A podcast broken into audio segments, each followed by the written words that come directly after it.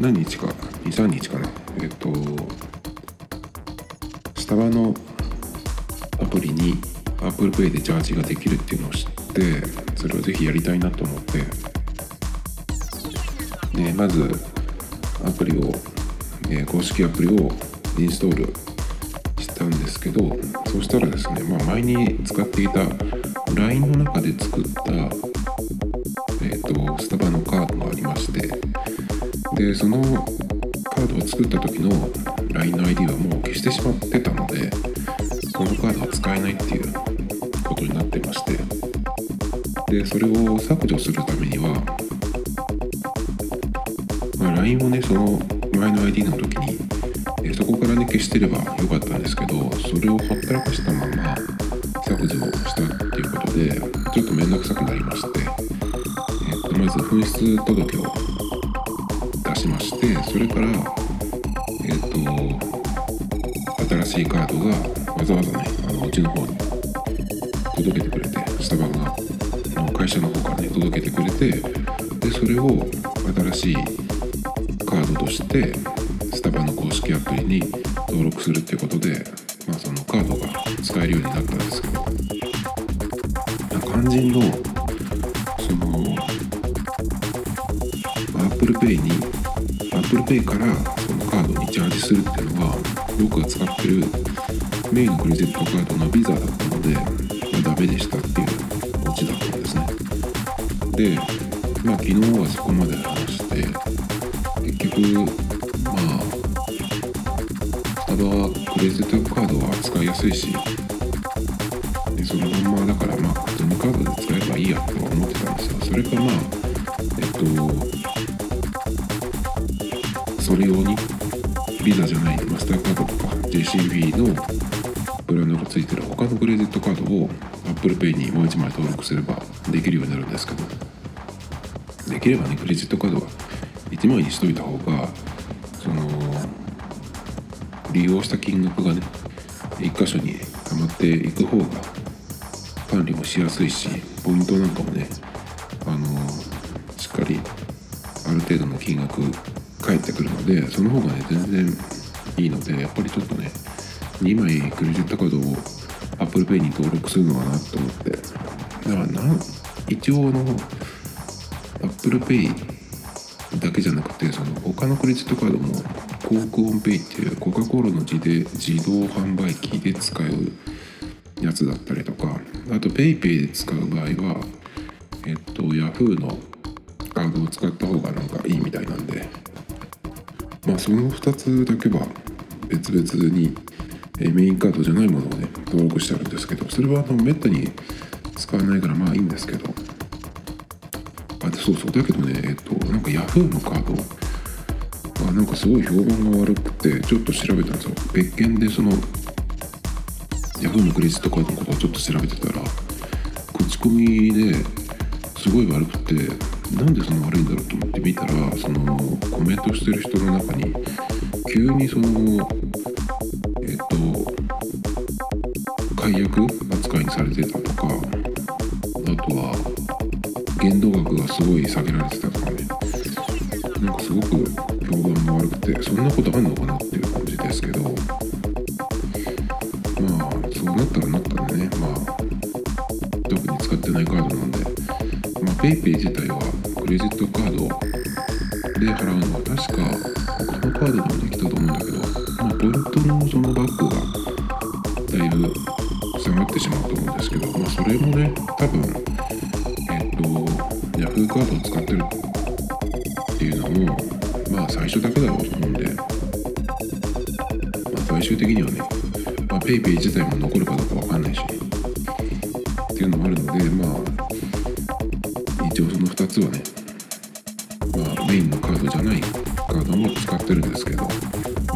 結構えっと行くこともまあその年とかね時期にもよるんですけど一番行ってた時は週1で行ってて去年の去年じゃないやえっと昨日家計簿アプリを見たら2011年とか12年はほぼ毎週行ってましたね思い出してみたら年末大掃除終わった後にね一人で出かけて行って空いてる街中のお店に行ってちょっと休憩したりとかそのぐらい行ってましたね。なので金額も3万とか4万とかなってたんでまあそれぐらいで行くんだったらあのスタバのねカードで、えー使った方がいいんですけどまあ今はねそうでもないのでそんなにってないのでねまあいいのかなと思ってたんですけど今日よえっとよく見たらですねそのアプリのそのチャージするっていうボタンを押した時にえっと ApplePay でチャージするっていう、まあ、ボタンみたいのがあるんですけどそこにえっと他にもなんか選択できるようなあの表示があったのでちょっと押してみたら別の支払い方法を使うっていう風に進んでいってですね。でそれをえっと辿っていったらスイカなんかもスイカのアプリなんかもそうなんですけど ApplePay からチャージするっていうだけじゃなくて普通のクレジットカードもそこに登録してそこから、えっと、チャージをするっていうこともできたんですね。昨日の段階では。気がついてなかったんですけど。なので今日そのスタバのアプリに、まあ、自分の、ね、メインで使ってるクレジットカードを登録したので、まあ、ダイレクトにそこから ApplePay を通さずにダイレクトにそのえっ、とアプリから自分のクレジットカードでスタバのカードにチャージするっていうことができるようになりました。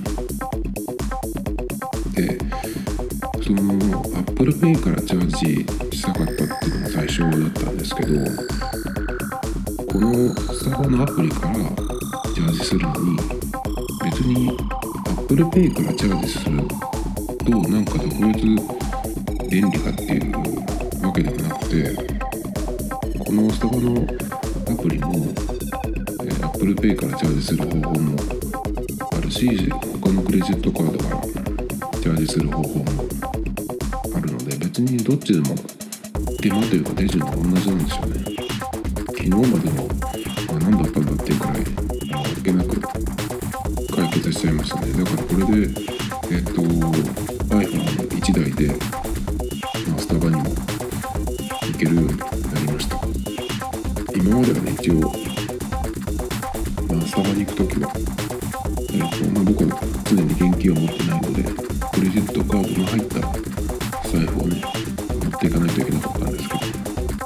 便利になりましたね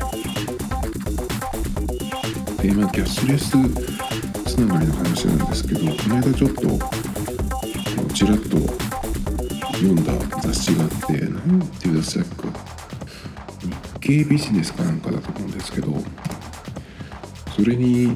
それのねえっと表紙特集のタイトルが「キャッシュレスの闇」とかっていうなんかの大げさなタイトルがついてたんですよ。まあ最近のメディアって結局そのネットでも雑誌でもテレビでも何でも割とそうですけどタイトル詐欺みたいなのが多いじゃないですか。YouTube とかと一緒ですよ。ブログとか。あのとにかくその大げさなタイトルをつけてとりあえずそのクリックさせよう。手に取らせようっていうのでどんどんね内容が薄くなってるばっかなのでまあこれもそういう感じかなと思ってパラパラ見ていたらですね「キャッシュレスの闇」っていうタイトルに対してのそれって何っていう感じで読んでいくうーんのに対して別にそのアンサー的なものがね別になかったです、まあ、最初の方に年寄りが多いところ。だと全然そのキャッシュレス事業者なんかが営業かけても全然ダメとかってねまあそりゃそうですよね。っていうのが割とその最初の方に書いてあって割とでもそういうのはまあお年寄りの多いところっていうのはまあほっとけばなくなるところなんで別に。キャッシュレスと別に関係ないんじゃないかなと思いますけど、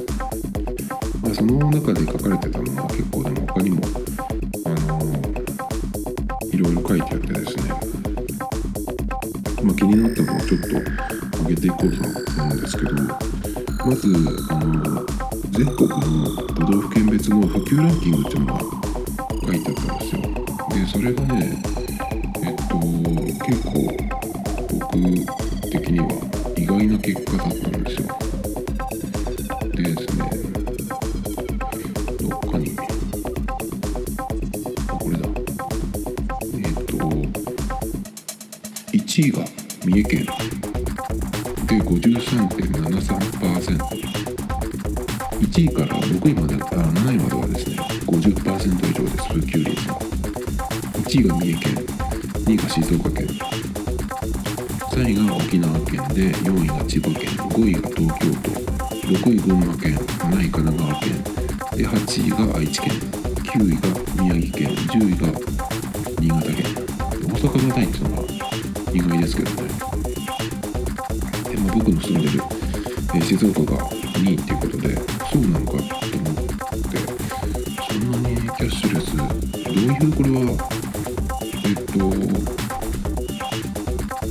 なんていうの基準というか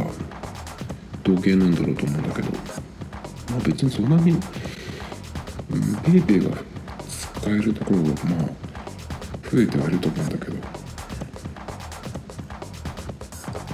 でもペイペイのアプリから近くの、えー、と使えるお店を見るっていうやつがあると思うんですけどあれで見てるとなんかその自動車整備の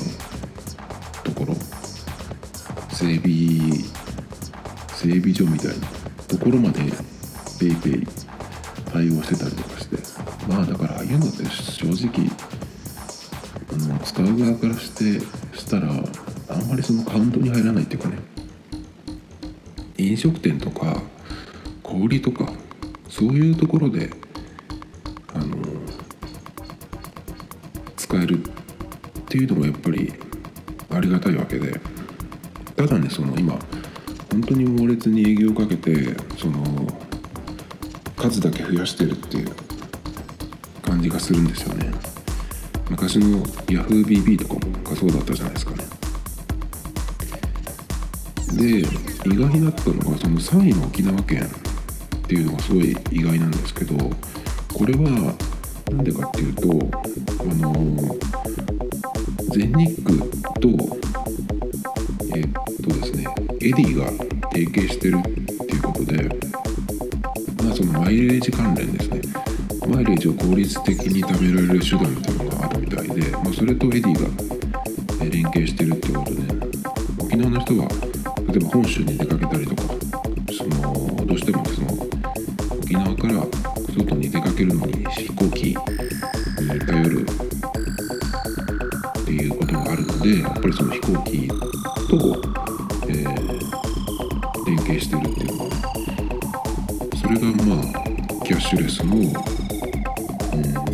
普及につながってるらしいです。でそれでまあ加盟店とか利用者も広がったっていうふうに書いてありましたね。なるほどっていう感じで。でも全国3位っていうのはすごいね。えっと意外ですね。千葉と東京よりだって上ですよ。で52.58%っていうことで。これはね結構意外ですね。1位の三重県はなんでかなと思うんだけどなんかそういうのがあるのかなで4位千葉県5位東京都、まあ、7位神奈川県この辺はまあ順当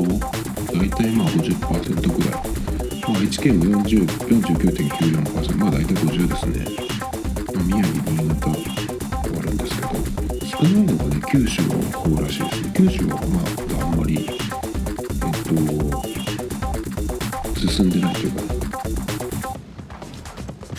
でこの47都道府県キャッシュレス決済普及率ランキングっていうのが、まあ、その雑誌のね割と最初の方に出てたんですけどでこれが出てたんですけどここからですねえっ、と実はそんなにその今10月からちょっと国というかね国がその主導というかっていう感じでキャッシュレスの、普及をしてるんですけどでも実はそんなに言うほどまあ言ってないみたいな話なんですよ。この還元制度っていうのが始まりましたね10月に。キャッシュレスで払うと5%返ってくるみたいな。でそれはキャッシュレスで払うと5%っていうのはえっとまあお店とかその決済事業者が参加してないとダメなんですよね。で参加することでうちはやってますよっていうのを出せるのでそのお客さん側からするとキャッシュバックというかねそのバックがあって得だっていうことで、まあ、それで、えー、まあ、宣伝になるっていうことなんですけどで事業者がそれに参加するためにはなんかね、えー、特にカード会社とかその決済事業者ですね。が参加するにはその手数料の上限を3.25%にしろっていうねのが国から言われてるみたいです。でそれに参加しないとどうなるかっていうと例えばカード会社なんかがじゃあうちはいい参加しないっていうふうになるとどんどんそのキャッシュレスの支払いの方法が QR の方に取られてしまう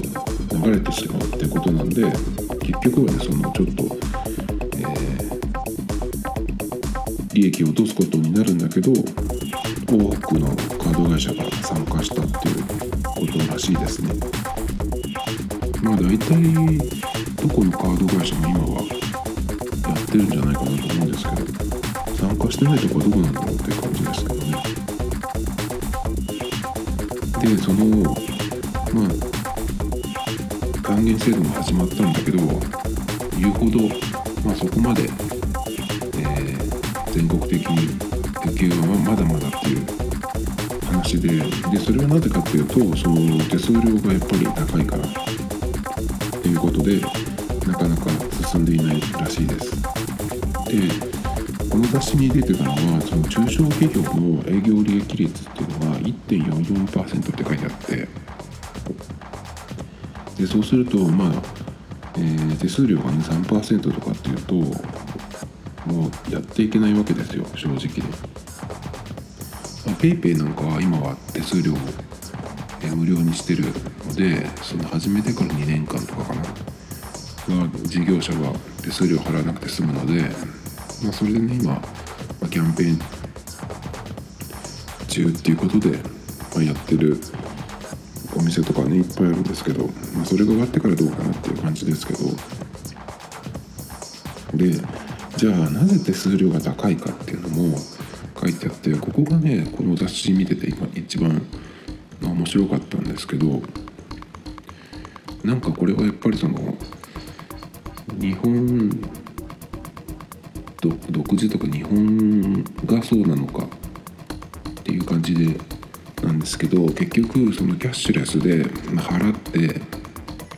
まあ、こっちえっ、と普通の消費者が、払いますよね。でそのお金がこういろんなところにこう行くわけなんですけどそのキャッシュレスで払うことでその関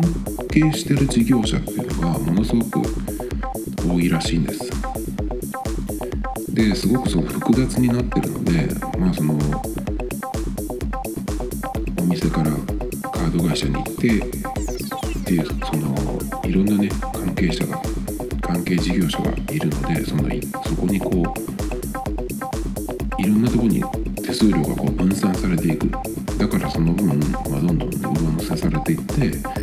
結局はその3%っていうまあでも上限を3.25%にしろっていうふうに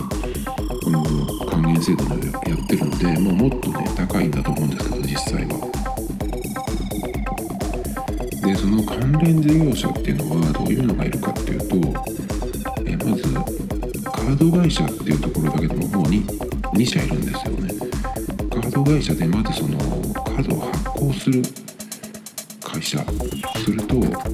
えー、加盟店を開拓するのが主な役割っていう会社と2つあるんですよ別々に。でそれだけじゃなくて、まあ、ビザとかマスターとかっていう国際ブランドって呼ばれてる会社があってそこにも、えー、手数料が支払われるのでもうこれだけの3社ですねで、えーとまあ、ネットワーク事業者とかもあるので、まあ、そっちにも、え、1回いくらっていうふうに、ま、カード会社がこれを払うんですけどこういうふうにしていくと、まあ、どんどんね、えー、複雑になっていって手数料が上がるっていうことらしいです。で他の国がどうかっていうのも出ていて、えキャッシュレスがすごく普及してるのが韓国なんですけど韓国は2%前後。で中国も結構普及してるんですけどアリペイとか WeChatPay でと1%未満だって。でスウェーデンはクレジットカードだと2.5%デビットカードは0.5%、まあ、アメリカは1から3%日本は平均3%で高い場合は5.6%にもっていうふうにあるんでやっぱり高いんですよね。まあその手数料だけじゃなくてあとはそのお店自体の数とそこの利益利益率にもよりますけどね経済が弱くて利益率が低くて、えーお店もねいっぱい小さいお店とかもあるんだったらそりゃね手数料なんて払ってられないっていうふうになると思いますけど。で、まあ、こっからはそのこれを読んで思ったことですけど今この手数料がすごく、え高いっていうのでいろんなねそのあの複雑な関係事業者のこの絡みがあるっていうことなんですけどこのうちの複雑なこの関連事業者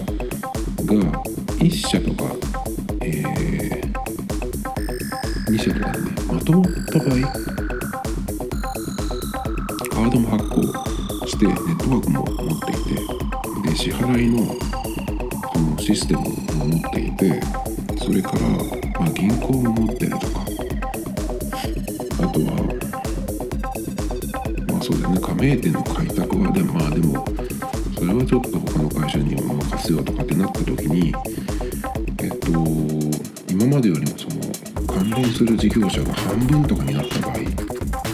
そうなったら結構、えー、安くなるんじゃないかなと思うんですけどでも日本の場合はどうもこの雑誌を読んでる限りではあんまり期待はできないですね。っていうのはこれも出てたんですけどあの手数料がね結構値上げ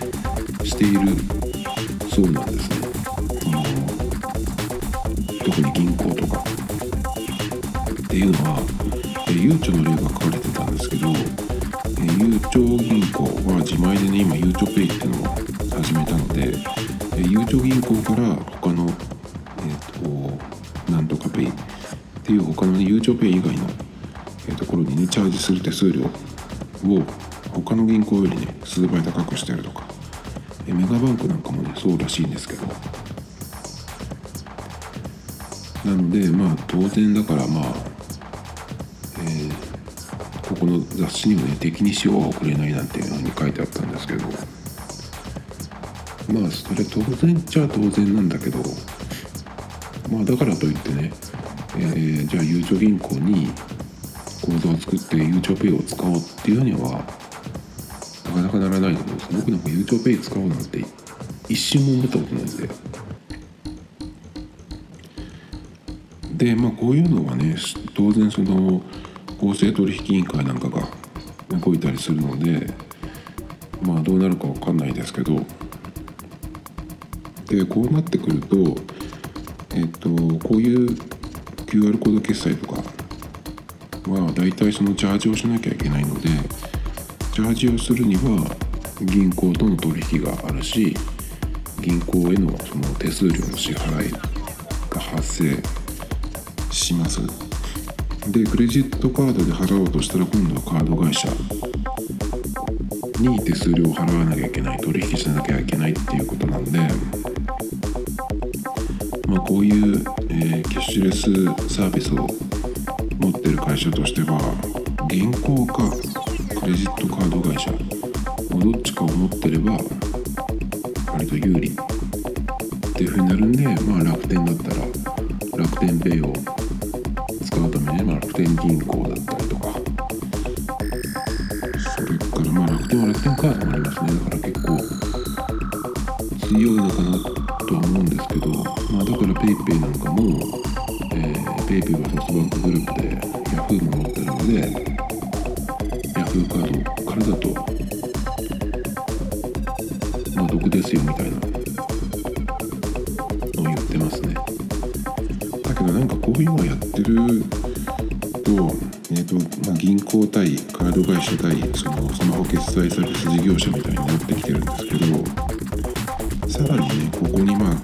携帯キャリアとかあと端末メーカーとかも絡んで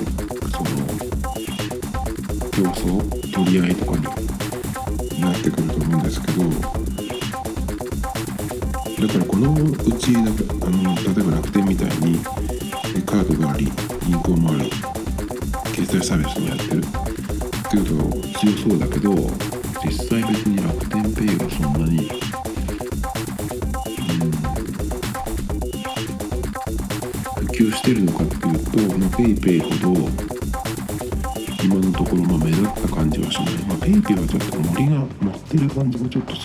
かんないけど。まあ個人的には楽天ペイには何にも魅力を感じないので、えー、今のところね。まあそんなにそのカードも銀行も持ってるところだだからっていうことでうんっていう感じなんだけどなんかこういうのがやってる間にねその複数、まあ、銀行とかカード会社とかを持ってる。え持ってるというか、まあ、抑えるサービスがそのうち出てくるんじゃないかなと思うんですけど日本でね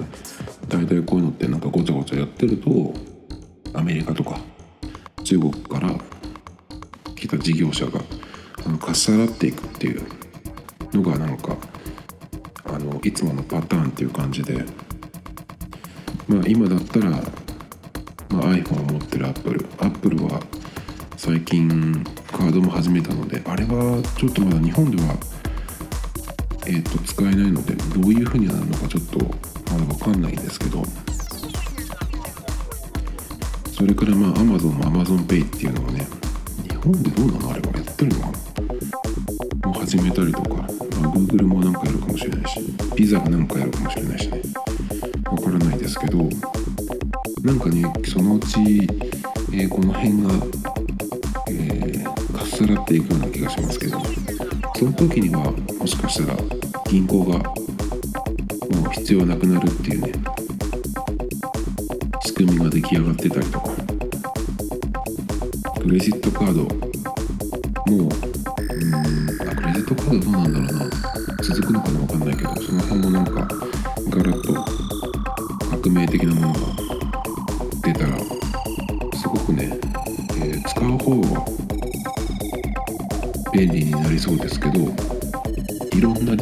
事業者が死ぬっていう事態になりそうですね。でその記事の後ろの方に書いてあってえっ、とこれ僕気になってたことなんですけどサイゼリアサイゼがあの現金のみなんですよあそこって。なので、まあ、全然僕は行かないんですけどデザイゼの社長さんかなんかがインタビューに答えててでサイズがね現金のみなのは何でなのかっていうのと、まあ、キャッシュレスやる気が、えーまあ、考えてるかどうかっていうねそういうインタビューだったんですけどまあえっとゆくゆくはねそのやろうと思ってるというか全然そのやらないって決めてるわけじゃないよっていう話だったんですよ。でサイズが今その現金のみっていう数がね1000店以上あるとかっていうことでそうするとそのハードの導入コストっていうのがものすごく高くつくらしいんですね。でハードを導入今の段階でするとするじゃないですか。でそれが、えーその決済サービスのまあ今だったら、えータッチ式だったら割とスイカが強いとか交通系が強いとかね。クイックペイも僕は毎日のように使いますけど。で PayPay に対応するものを、えー導入したとするじゃないですか。だけど PayPay がずっと強いとは限らない。しまだねわからないっていうことで、えー今のタイミングではまあ導入してないちょっと見送ってる様子を見てるっていうふうに言ってたんですよね。まあそりゃそうですよね。そのこのサービスに対応するために、まあ、ハードを導入した。と思ったら1年とか2年でねガラッと変わっちゃったらまたそのために、えー1000点超えるお店に、えーハードを入れ替えなきゃいけないっていう。のなんでまあなるべくそのハードにお金も使いたくないみたいなんですけどね。まあでもこれもどうなんだろう。まあオリンピックがあるから少しはね、まあ、場所を見て、えーなんか QR 系を入れようかとかっていう話もしてたんですけどまあでも、まあ、サイズに限らず、まあそういういろんな理由で現金しかやらない今のところその様子見をしてるっていうところでも、ま、事業がねずっとその様子見してる間続けばいいですけどねサイズみたいに大きいところでも、まあ、いきなりなくなるってこともありえるしね最近はいきなりステーキがなんかあんなに調子良さそうだったのに